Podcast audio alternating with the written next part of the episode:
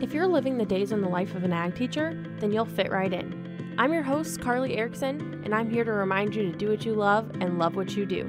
As always, thanks for listening and welcome to class. Today, we're going to be talking about hands on, authentic learning and how we can get students involved in these types of things in the classroom. And for some teachers, I know a lot of the struggle is well, we don't have it in the budget for that, we don't have it in the budget for hands on activities and labs and those types of things. But the really great thing about just getting your students out in the shop or out doing a lab is that you don't have to have a lot of resources for the students to really enjoy what's happening. So you can have a full plan set up for a lab and maybe only have half of the materials and just make it work. Your students are just going to love being out of the classroom having a hands on experience. And we've seen that this really helps with overall growth as a student, not only um, as a learner, but definitely it helps build life skills. We've seen that when students are working together as a team to solve a common problem, then they really understand why it is they're doing what they're doing. So when we give them a lab and say, okay, we're going to be doing water quality testing today, well, that might not mean very much to them until they understand all of the processes that they have to go through in order to make that lab successful. And so we're really teaching them how to problem solve and work together and accomplish a common goal that can be a really pressing issue on society. So, water quality is something that we're always going to need to be monitoring and something that is never going to go away and we see other countries struggling with you know the amount of water that they have and clean water that's safe. And so once we get our students in that mindset that this could really make a big impact and have a big um, effect on the world then they see oh wow i'm not just being a part of this for fun. This could be my job. And putting that in perspective for them and giving them those options and those resources to say hey you know if you're really interested in this then we can we can help guide you into that career path. So just getting out there and having your students have those experiences is really what makes all the difference. Here at Iowa State University for my agriculture education courses, we talk a lot about scaffolding, and I know teachers talk about this a lot one thing that I love about labs in particular is that you can be working up towards a lab for as long or as short as you would like to. So when you begin a new unit, um, you can have it in mind okay, by week three, we're going to be all the way up to the point where we're ready to do a lab. Or in other cases, you could just spend, say, three or four days on um, you know, lecture of a topic and and some other hands-on in the classroom activities, and then by day five or six, you can be out actually performing a lab. And there's lots of programs and curriculum that's available that has similar structure to that as well. Um, one that I just actually completed my first course in is the CASE curriculum or curriculum for agricultural science education and I did the AFNR course, which is Agriculture, Food, and Natural Resources. And that really put it in perspective for me after going through case courses as a student and then now being on the teacher side and really seeing what goes into the thought process for teachers to then lead their students to. So for me, during my training of the AFNR course, I was able to see how the scaffolding really came to light. And it really is at your own discretion of how quickly or how slowly you would like to do certain labs. And I found that really beneficial because we noticed in our classrooms that some kids really like to take their time and dive deep into s- specific concepts, and other kids like to um, you know, kind of move things along and, and get a lot of information. And so case really gives you the opportunity to set it up the way you want to set it up for specific kids. So if you want to put them in a group, you could always put the fast learners um, in one group and the slower learners in another group, just to give them that balance of okay, we can take our time. We don't need to rush around because everybody else is doing things at their own pace. And so giving your faster learners maybe a little bit more of a breakdown so that they can then go through each individual piece so it'll take them a bit longer. And then maybe for your slower group just kind of have them work through the one procedure and accomplish that one task. I noticed that the curriculum is really built to lead right into the next lab. And it also gives them an idea of what they could see in future agriculture courses, especially if they're case. Case courses build off of each other in certain ways. And so if you have multiple case courses, this can work out really well for um, your first year students all the way through your seniors. The most important thing is teaching things that are interesting, teaching things that are current and relevant to your students' lives. If you're teaching them about things from 1950 and it's almost 2020. I can understand how certain things from history play into common day, but our students are really interested in the here and now. They're really interested in what's going on in my generation that I can potentially fix or a problem that I can solve. And so putting information out there for them that's really relevant and current to their life puts it in so much more perspective for them that these are pressing issues and here's how you can help. And we don't have enough people these days to fill these positions within agriculture. And so giving them the option to say, okay, this is a really good career for this particular lab that we just completed. And that goes along all the way through every lab within CASE. There's different career opportunities for different jobs that these students will see as they're completing labs and doing hands on activities. During my training, when I was preparing for CASE, we noticed that there were particular labs where you would get super interested and you would want to test other things. And so, for example, um, we did a water sampling test with um, to determine pH and dissolved oxygen. And so we had snails in certain beakers, and then we would have an Elodea plant in another beaker, and then we would have our control beaker, which was just the pond water. And so we would do some various testing with all of the pH and then the dissolved oxygen of the different waters. And at the end, I remember thinking to myself, this could be really fun if you tested multiple different pond waters or if you had different types of snails or if you did one with a fish. And so your students are going to think those same things.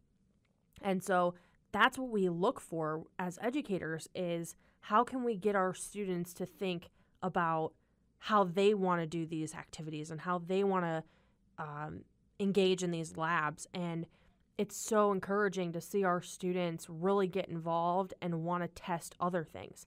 And if your students get completed with a lab and they ask you, can we test this? Can we test that? Let them. That's all we can ask for as educators is that they're interested and that they really want to move forward with testing things and, and they're making up their own questions and solving those problems. And that's exactly what we want to happen with these labs. Education is shifting. It's shifting towards more student led learning. And if we can get our students in a place where they are understanding of a procedure, they're understanding of how the lab is going to operate, and they have the background knowledge from the classroom, they're really going to be able, by the end of the semester or by the end of the year, they're really going to be able to lead themselves and answer their own questions without asking. And they have access these days in most schools. They have one-on-one technology. And so if they have a question and and they're struggling with an answer, they have the power of the internet right at the tips of their fingers. And so letting them use their resources, letting them solve problems on their own and really leading their own learning is going to be something that we see in the future more and more. And as teachers, we're there to facilitate the learning. We're there to help where is needed and answer questions if they're confused or struggling. And the students will begin to see that we're taking a step back and we're letting them guide their learning process. So we're not so much in their face, so to speak. We're kind of taking a sideline and and just really embracing their willingness to learn. If CASE is something that you're interested in having at your school or in your programs, um, AFNR is just one course. There's many courses offered in CASE. Um, some other really common courses is animal and plant sciences, biotechnology, food science and safety, and agricultural business foundations. And I know from my high school experience, we had just developed a food science course. Um, my, I think my junior year of high school, and we had a team that actually went and competed in a CDE or career development event and they got really into the food science and safety. And I actually know some of the people that were a part of that CDE team, they actually went on and are pursuing food science as their careers. So I've really seen this play out in real world situations and I I know that they're successful and they're still going for food science uh, and safety industry careers and there's not enough people going for other industry careers. And so we're noticing that the more that we explain these while our students are in high school and they can really get an understanding of this is what your day to day will look like, this is the type of experiments and things you can do. Obviously, we know that our food science and safety every day is extremely important. If we didn't have the technologies that we have today, we would be struggling for food source. And so having our students be at the forefront of these amazing experiences and opportunities is everything that I could ask. You know what time it is? It's time for the Ag Career of the Day.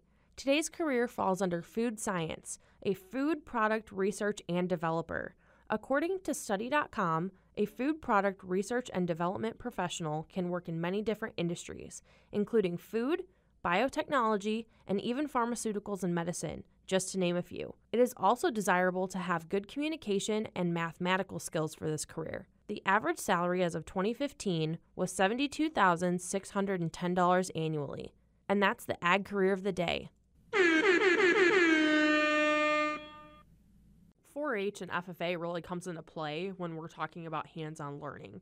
And I think that when we get stuck in the classroom, we get stuck in the classroom mindset. And as agriculture educators, we have to remember that we have FFA and we have SAEs.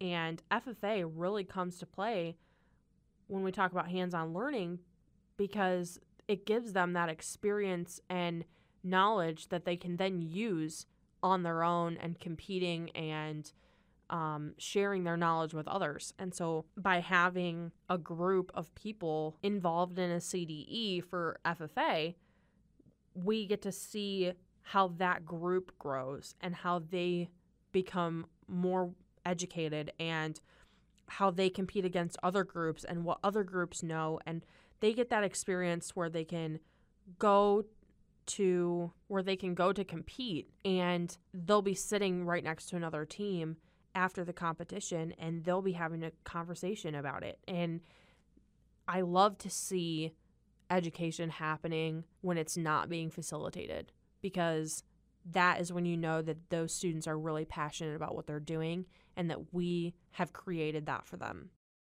4 H is another great experience for students who have a passion about a specific agricultural topic and they get to explore it on their own and they can have their CYC or their county youth coordinator help them facilitate that learning, but it's really them taking their interest into their project and running with it. If you're interested in any hands on learning at all, just a little plug here for Iowa State University crop scouting competition that is being put on by Integrated Pest Management here at Iowa State. Um, there's actually five states now that have crop science competitions it's a really great experience for students to come out with their educator and they get to learn about crop scouting and they get to physically go in the fields and they get to inspect for pest insects, um, other possible diseases. And it's really a great learning experience. We have a plot here at Iowa State that is set up strictly for educational use. So the students get to tear up the fields if they need to, they can cut apart the plants if they need to, they can do all kinds of things that they would not get to do in a regular field. But these are strictly for education. It's a really great experience. There's a hands on portion where the students get to go in the fields, then there's also a written test, and then the students will get to see how they did compared to the other teams. I also work for integrated pest management here at Iowa State University, and I've learned so much about the specifics of why we implement the things that we do for our local farmers and also in our classrooms and how we educate our students.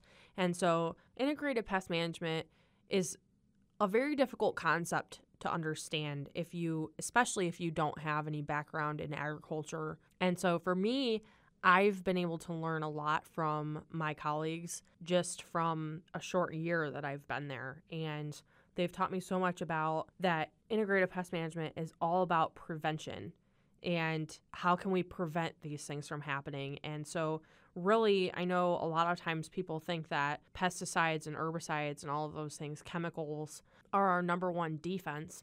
But really, that's not the case at all. It's all about prevention. How can we prevent insect pests from taking over? And how can we prevent disease from occurring? And so, if we can get that understanding into our youth by by facilitating this crop scouting competition, we have that much more success in the future of explaining to the public why we do what we do. If you have a land plot at your school where you get to do your own growing and your students get to do um, planting and harvesting, we have a plant pathology lab here at Iowa State University. If you ever run across a disease or an insect pest that you are unsure of, you're always more than welcome to send in your samples. And the plant pathology lab here at Iowa State will go ahead and research what is going on in your field. And we can also have an agronomist come and scout your field as well. These are just more opportunities for your students to see how they can be involved in the agricultural industry and have a hands on career path. I know a lot of kids are kinesthetic learners, and there's nothing that they can't stand more than doing the same thing every single day. I was one of those kids. I had to be up and going. I needed to be doing something different. I had to be working with my hands out in the shop or for a lab.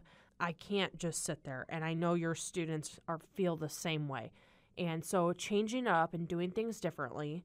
If you have a land plot, that's great. Get them out there. Get them the experience of the land plot and how they work as a team for management strategies. And if they have an issue, that they can't seem to figure out what disease or what pest insect, then they can send that into the plant pathology lab here at Iowa State and they can then see the repercussions of that. And so they'll they'll get to start from the very basics as the farmer, the grower, and then they'll get to see all the way up to the research that can be done in order to get that final product of information.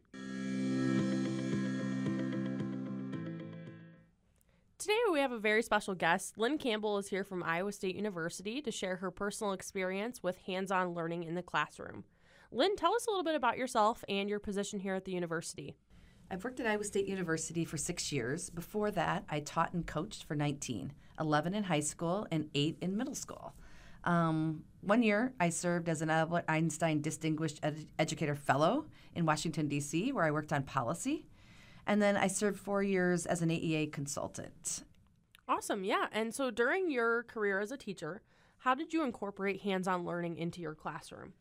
When I was a middle school teacher, I was part of a grant that uh, with the science writing heuristic, and the the foundation of that was asking questions and having students make claims and support their claims with evidence. I credit that with really changing my perspective about teaching and learning and it is still the foundation that I use today as I think about and develop programs. Yeah, absolutely. I can see how that would be really beneficial. Um, so, what was what would you say your students' behavior was like when they were actively engaged in hands-on lab or experiment when they were in your class?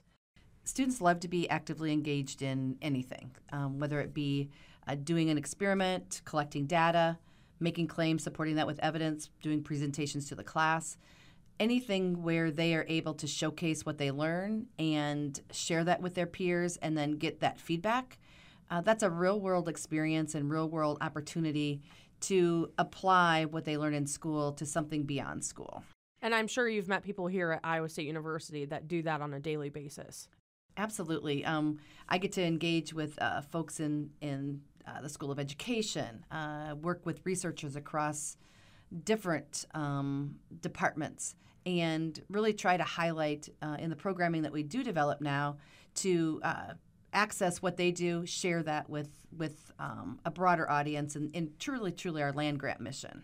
So, how would you say that your career as a teacher has helped you prepare for your position here at Iowa State? My career as a teacher has be- definitely been an asset to this program. Uh, I know what teachers need to implement programming in their um, school district.